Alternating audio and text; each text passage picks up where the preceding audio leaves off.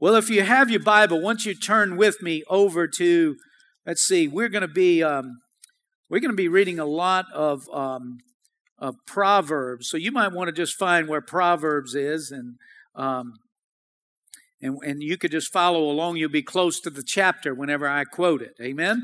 And we've been talking about um, about open heaven, and um, you know the Bible talks about um, about an open heaven. And it talks about a closed heaven, actually, as well. And I believe that it's better to have an open heaven than a closed heaven. Amen? I think it's always better to have heaven open over our head and over our family and over our house than a closed heaven. And I think there's things that we can do to open heaven, and I think there's some things that we can do to close heaven. Amen? And we're not smart enough to know everything that opens heaven and smart enough to know everything that closes heaven. So God has given us an owner's manual.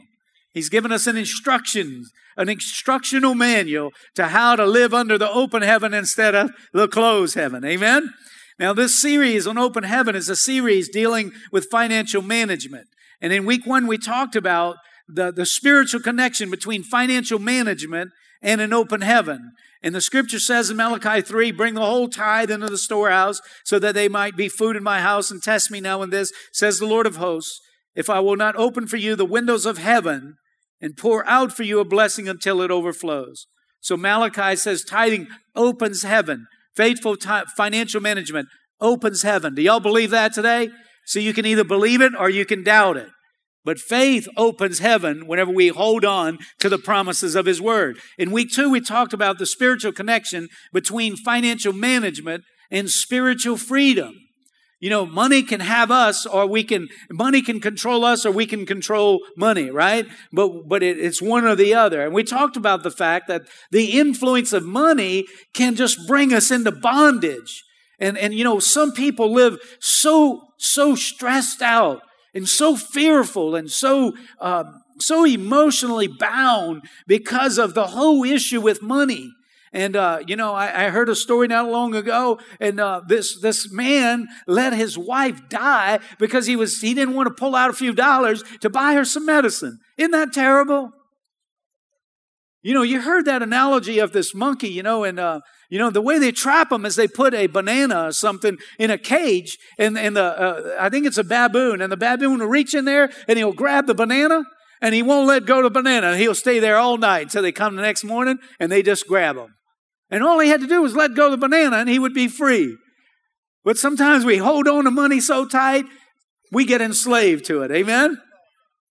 And so we got to be careful about, about money because it can rob us of, a, of the blessings of spiritual freedom. Amen. And then we concluded last week by talking about uh, the key to financial management and to have an open heaven and, and really to stay spiritually free from greed and, and, and idolatry and all this stuff is to be a giver, to become a heavenly investor. Not just giving, because you can give to, you can give to politicians and you can give to save the whale and all that, but it's not going to bring your heart closer to God and it's not going to release a greater blessing over your life. Amen? And so you got to be a giver, the Bible says. In fact, Matthew 20, uh, 6 and 20 says, store your treasures in heaven where moths and rust cannot destroy, thieves do not break in and steal. Wherever your treasure is, there the desires of your heart will be also. So giving financially keeps us positioned to experience the blessing of God in our life, but it also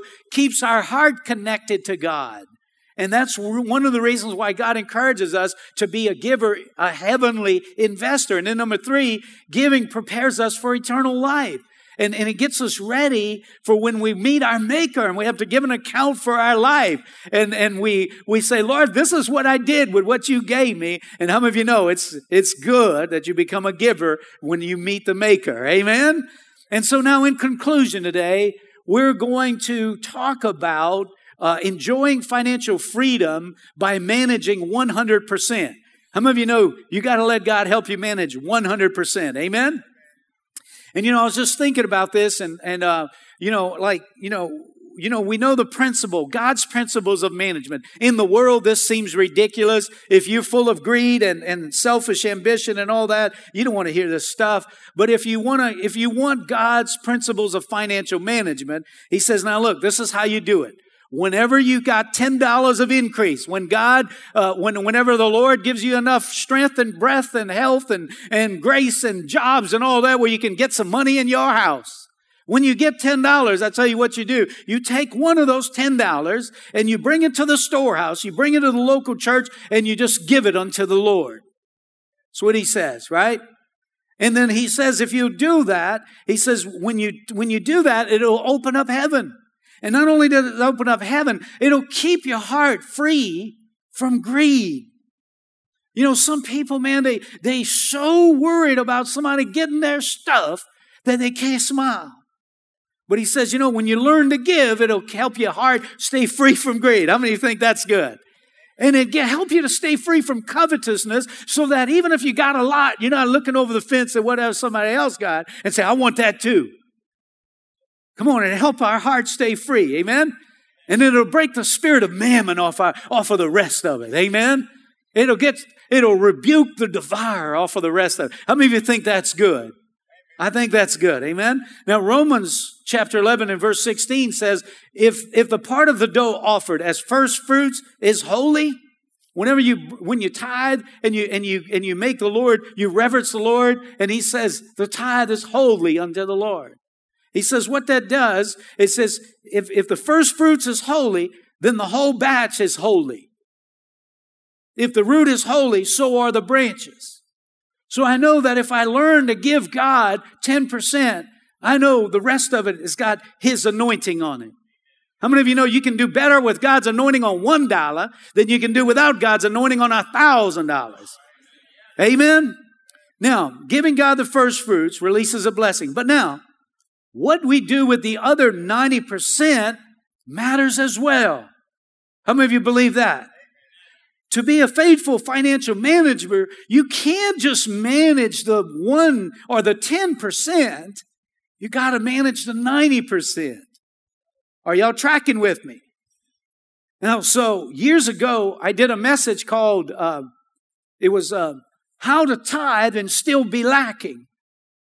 And that message came out of an experience. I was discipling somebody, and they had uh, they had uh, decided that they were going to start tithing. And, and I would talk to them, and they were always struggling financially. But then, whenever I, uh, Tanya and I would talk to them and we'd find out what's going on in their life, we realized, man, they were not managing the $9 correctly. And so they were looking at God and saying, God, I did what you said. Why don't you bless me? And so I said, Well, man, listen, we need to talk about what you're doing with the $9. And so this is kind of what we're talking about today. Um, we talked about the biblical principles in order to exercise good financial stewardship. And so if you don't do, if you don't follow good financial stewardship with the 90%, you're going to still struggle and you're never going to be financially free. Come on, are y'all with me? Say amen. Like, for instance, for example, the principle of being a willing and cheerful giver. Now, you know, how many of you, uh, how many of you like when somebody gives you something and they say, I don't really want to give you this? How many of you want to just like, here, take your stuff, man? Now, how many of you believe God don't like it when we come up to God, I don't really want to give you this? And so, you know, so we need to exercise the principle of giving with a willing and gracious attitude, right? You can't either give offerings grudgingly or with a resentful attitude. You might lose your blessing.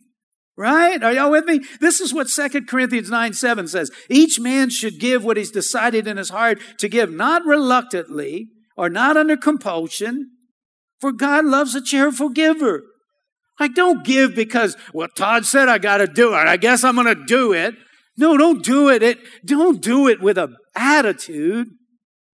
Don't do it resentfully. You got to give it cheerfully. Amen? And so giving with a, a grubbing or a resentful attitude might cause you to lose your blessing. Amen?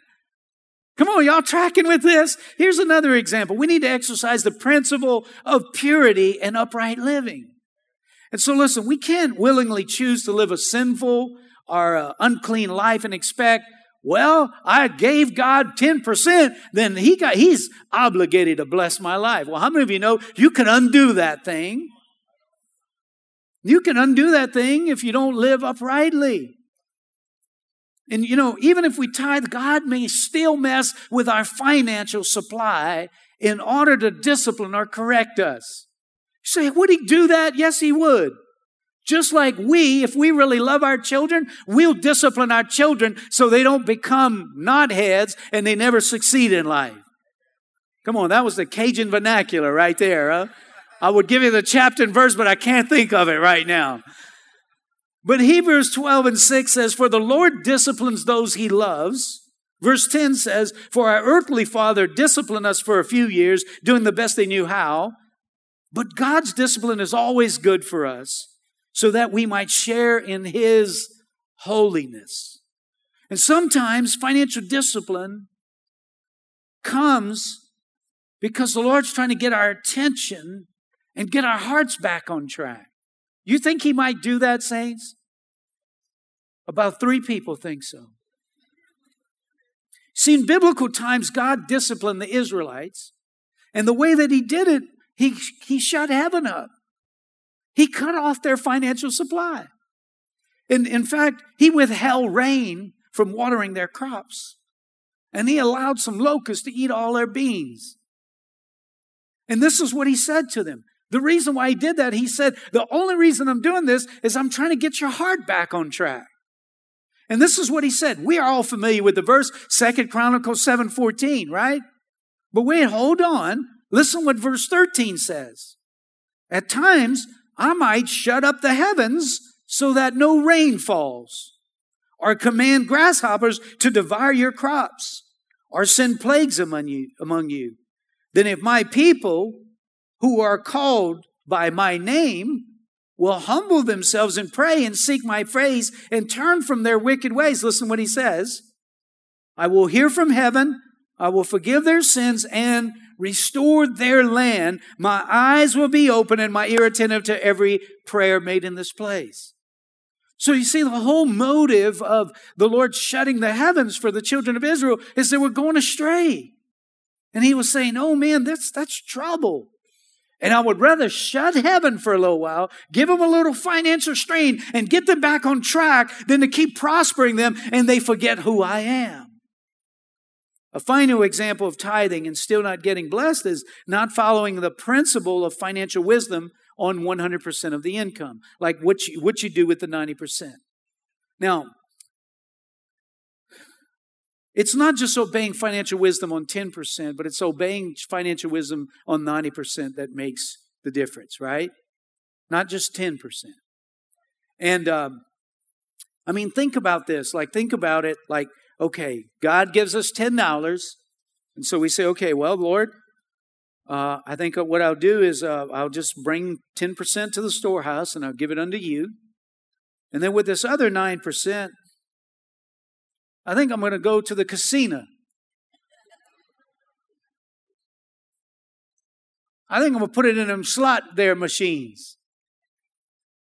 And man, I might multiply my blessing. How many of you know that's not financial wisdom? And I'm just using an exaggerated an exaggerated example to show you that you got to use wisdom on the other 90%. And, and I, am, I am not doing a justice to training and to teaching the congregation if all I talk about is the 10%. We got to talk about the 90%. You got to manage 100%. Amen? And the scripture says in Proverbs 24 and 3 by wisdom a house is built, and through understanding it is established.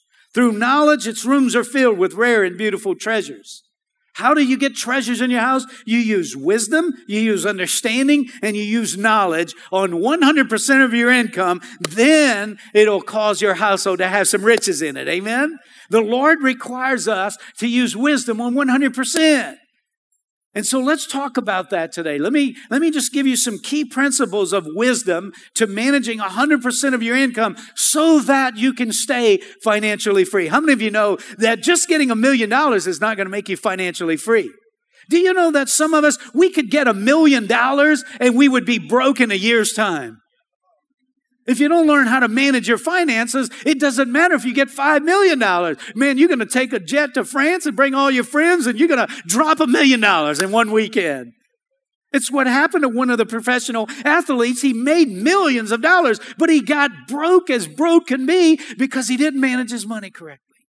So you got to manage the rest. And so one of the principles of, of, of financial wisdom is this learning to plan your spending.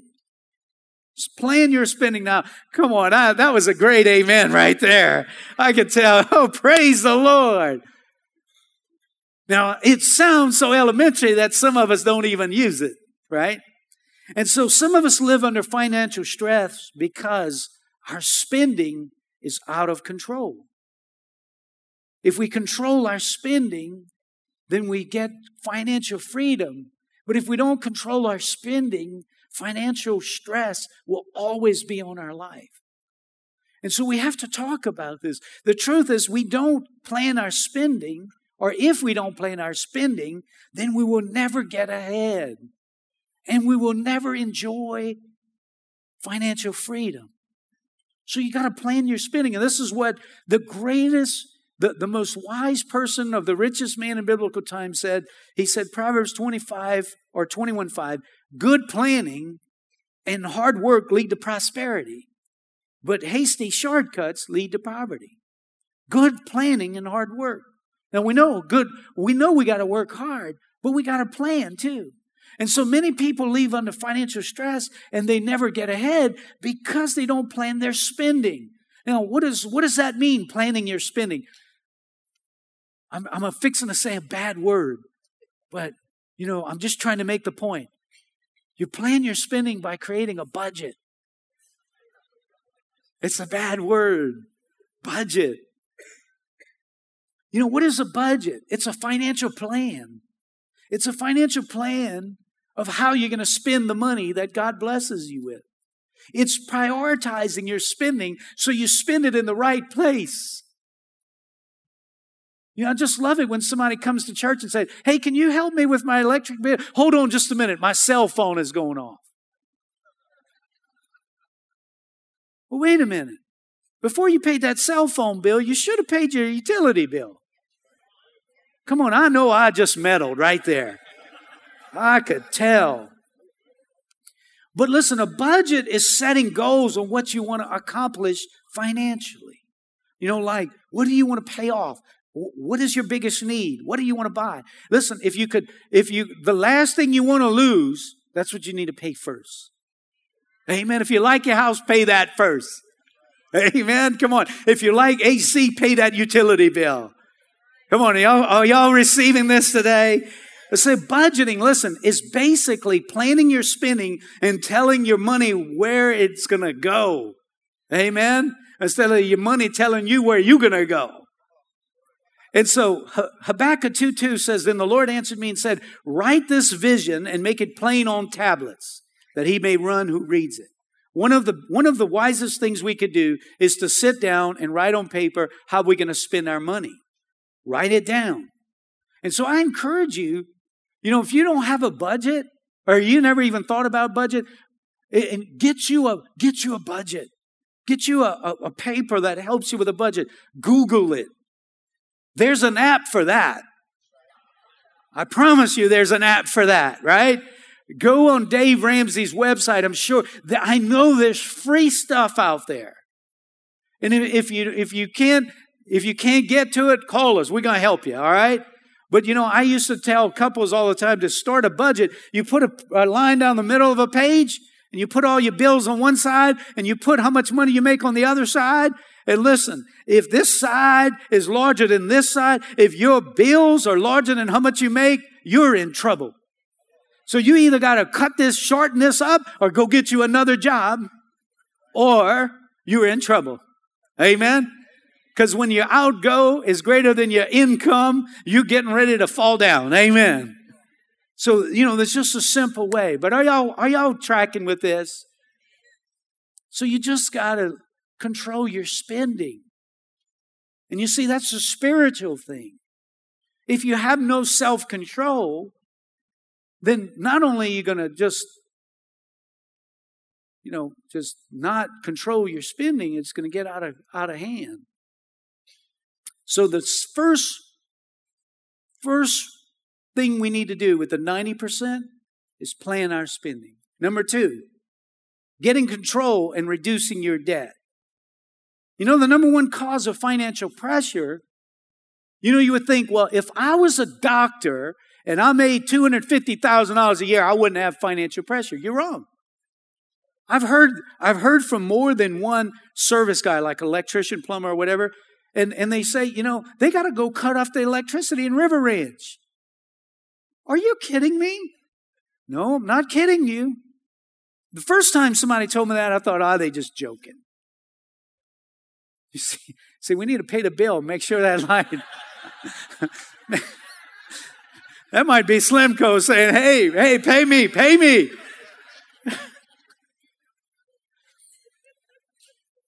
so listen. hey, let's take this slide, all right? Because this can be painful. Proverbs 22 7 says, The rich rule over the poor, and the borrower is servant to the lender. You know what debt ultimately leads you to financial slavery. And, uh, and debt leads to financial bondage. So the more in debt we are, the more in bondage we are. And so we got to be careful about that. Ben Franklin said this when you allow yourself to get in debt, you give another power over your freedom. You give another person power over your freedom. Now, obviously, it's kind of hard to get a house without some debt, right? I mean, you can't buy too good of a car without a little debt unless you've been planning for it, right?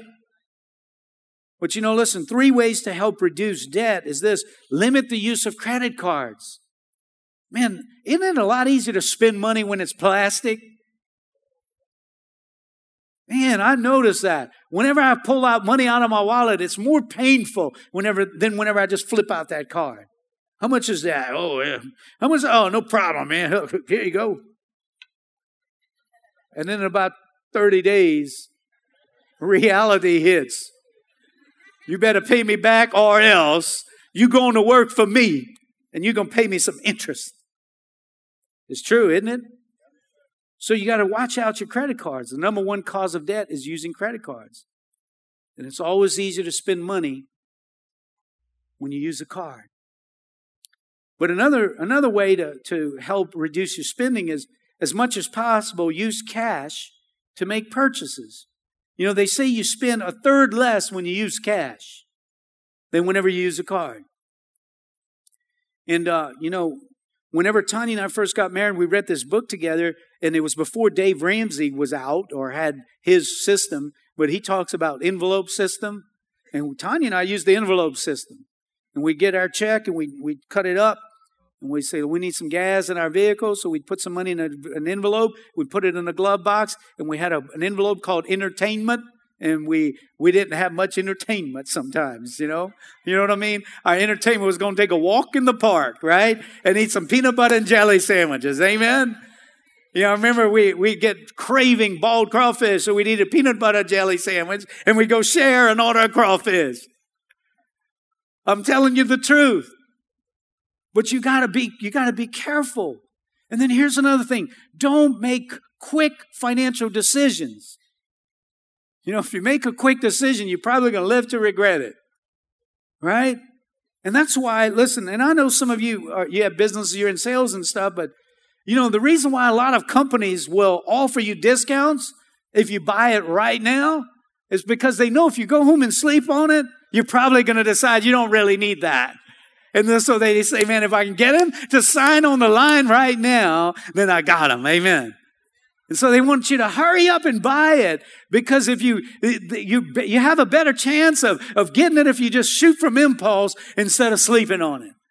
So if somebody tries to pressure you into buying it, that's a good sign. You might want to wait on that and just talk to the Lord about that. Come on, this is good stuff. Amen. Y'all agree with that? A third principle to managing your money is this not spending everything, but learning the discipline of saving. You gotta save. Proverbs 21 20 says, The wise man saves for the future, but the foolish man spends whatever he gets. You know, I think we have a problem with our society and we're not thinking about tomorrow. We're just thinking about today, like the credit card. Man, right now I could go, man, I could go eat anywhere I want in town because my plastic will get me in. And we're not thinking about $30 down the road whenever that bill comes in. People are not thinking, I can live like I want, and they're not thinking whenever they die, they got to meet their maker. And so we, we don't think about down the road, we just live for today. But if you think about down the road, you should be a saver, right? And the Bible says there in Proverbs 21 20, the wise man saves for the future, but the foolish man spends whatever he gets. And so why is it that more than 70% of Americans they live paycheck to paycheck? And if they don't get one paycheck, they're now under strain. The reason is is because they have no savings. They have nothing excess. You know, in fact, I heard, you know, right now with what's going on with the oil field, people are having to, to get money out of their 401ks or 403bs, and they're taking a 40% hit. They're having to take penalties because there's no way they can get out of the situation they are without reaching in and getting their retirement money, and they're paying a huge penalty. And so the key to the key to being released from financial stress is you got to manage your spending, you got to reduce your debt, but you got to learn to save. Money Magazine says 78% of us will have a major unforeseen financial expense within the next 10 years. How many of you think it's probably less than 10 years? I mean, you know, I notice my tires wear out. Like they only last for so long, and I got to get some new ones. And those tires aren't cheap. I mean, they're proud of them tires, man. It's like, are you kidding me? How much you want for that tire? Come on, how many of y'all with me out there? Amen. But listen, do you know cars don't last forever? I mean, I'm telling you, I bought me a 65 Rambler when, in the 80s, and that thing didn't last, man. I mean, it only lasted five years, and I, somebody else had to use it for a while, but they don't last forever. Why don't they make them to last forever? I don't know. But, you know, we're going to have to buy another car one day. But how many of you know it's better that you save than you wake up one day and realize, man, I don't have no more car and I don't have no money? You know, remember when we're talking about relationships, I talked about savings are like relationships. You don't know the value of having it or not having it until you need it. Like people don't invest in relationships, and whenever they're down on their back, they don't have nobody around them to help them. They, they mess up all their relationships by, by abusing them or whatever, or not investing in them. And then whenever they need them, they're not there. Savings is the same thing. You don't know the value of having it or not having it until you need it. And listen, you know, when we talk about savings, obviously, how much do you save? I mean, what would it take? I mean, a gazillion dollars. Who can save a gazillion dollars? Only gazillionaires can. right? I know that's deep right there. But it's true. I mean, how much? Well, I don't know. But I think it just helps if we learn to save. Amen? And I believe this that the value, uh, many of us don't have savings, not because we can't afford it, but because we don't exercise self control or self discipline, or because we don't make it a big enough priority. We just don't make it a priority. And man, it's a blessing to have a little bit extra. And so if you don't get that full check one pay period, that you don't immediately go into hyperventilating. Are y'all still with me? And listen, Proverbs 6 6 says, Go to the ant. You sluggard, consider its ways and be wise. It has no commander, no overseer, or a ruler. Yet it stores its provisions in the summer and gathers its food at harvest. Now, I mean, God, I mean, you got to compare me to an ant? But he says, listen, go look at the ant. Get down on the ground and watch them. They go grab some food and they go store it. They don't eat everything they grab. And the reason they do it is they know winter's coming. And it might be hard to get some food.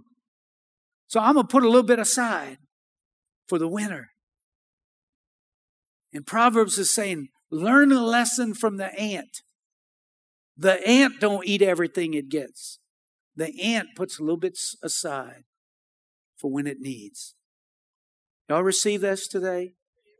So I encourage you, if you don't have any savings, put aside, even if it's a dollar, a paycheck, and begin the principle of saving. And this is what I believe. Whenever you just, you never do it until you get it, until you, you, you see the value of it. You never, you never attempt to do this unless you, you see the value of preparing for a, a rainy day. Right? But I believe this that if we will begin using faithfulness with what God gives us, I believe He's going to bless us and He's going to help us accomplish what we're trying to accomplish. Amen? Y'all believe that? Amen. Now, now let's conclude our time by looking at ways you can mismanage your money, 100% of your money. Number one, we can mismanage money when we hoard our money or we become stingy. And that's what 2 Corinthians 9 6, Paul said, Remember this. Whoever sows sparingly will also reap sparingly. Whoever sows generously will also reap generously. Each man should give what he's decided in his heart, not to give reluctantly or under compulsion, for God loves a cheerful giver. And God is able to make all grace abound to you, so that in all things at all times, having all that you need, you will abound in every good work. God is always pleased and rewards us when we're generous, not just with our finances, but you know, everything that if whatever our money can buy, whatever our stuff can do, God, God wants us to use that to help each other. Amen. And that's a good management of not just 10%, but 100%. Be generous, don't be stingy, and, and help your fellow man. Number two, we can mismanage money when we use wrong methods to get our money. How many of you know? How many of you know that selling drugs is not the, the way that God would want me to make money? You know, I remember Tanya and I again. We were discipling this couple, and uh, you know they they lived in our neighborhood. We you know we brought them to church. They got saved. We're discipling them, and then uh, I found out what he was doing for a living, and I I was trying to hold my mouth up. It's like, oh, okay, that's how you make money. And so, you know, God gave us the grace to just talk about it with him. And the problem was he was making money hand over fist, but it was in an ungodly way.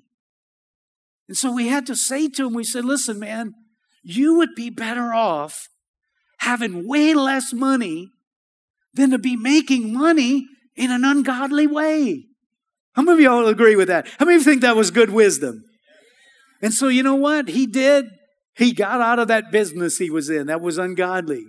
And you know what the reality was? They struggled financially. But even though they struggled financially, I still think he did the right thing, don't you?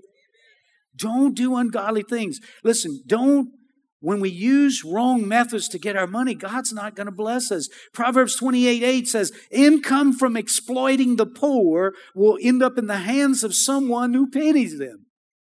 Now, how many of you would rather be the one that pities them than the someone who exploits them? Amen?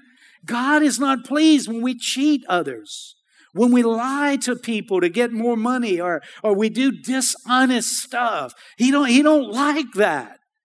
He likes us to be above board and he knows it all, right? And he sees it all. And so he wants us to just be honest with our dealings and how we make money and do it in a godly way. Can I get an amen? Listen, Proverbs 13 11 says, Dishonest money dwindles away, but he who gathers money little by little makes it grow. Amen. Do it in an upright way. And then listen, this one last verse in Proverbs, uh, under this point, Proverbs 10 4. A lazy person will end up poor, but a hard worker will become rich. I think I just need to let that settle on us a little while. A lazy person will end up poor, but a hard worker will become rich. You got to work for a living. Amen? The Bible says if you don't work, you shouldn't eat. We can mismanage money when we're irresponsibly spend our money. In Luke 12, 48 says, when someone has given, been given much, much will be required in return. And when someone has been entrusted with much, even more will be required. How many of you know God requires us to be responsible with our finances? You know, listen, if I just got $10, I mean, I got to give, I got to give God 10%, bring it to the storehouse. But then I'm also going to be responsible for what I did with the rest. Now, if you add some zeros to these $9, I got a whole lot more responsibility. You know, it's like, you know, if I got $9 million here, oh my goodness. I'm not going to have to I'm not going to have the same accountability as somebody that got $9 as somebody that's got 9 million. I just got to be responsible for what he put in my hand. Right? And so you got to you got to be responsible for what God has given you. Amen. Because God requires us. He gave it to us and he requires us to be faithful with it.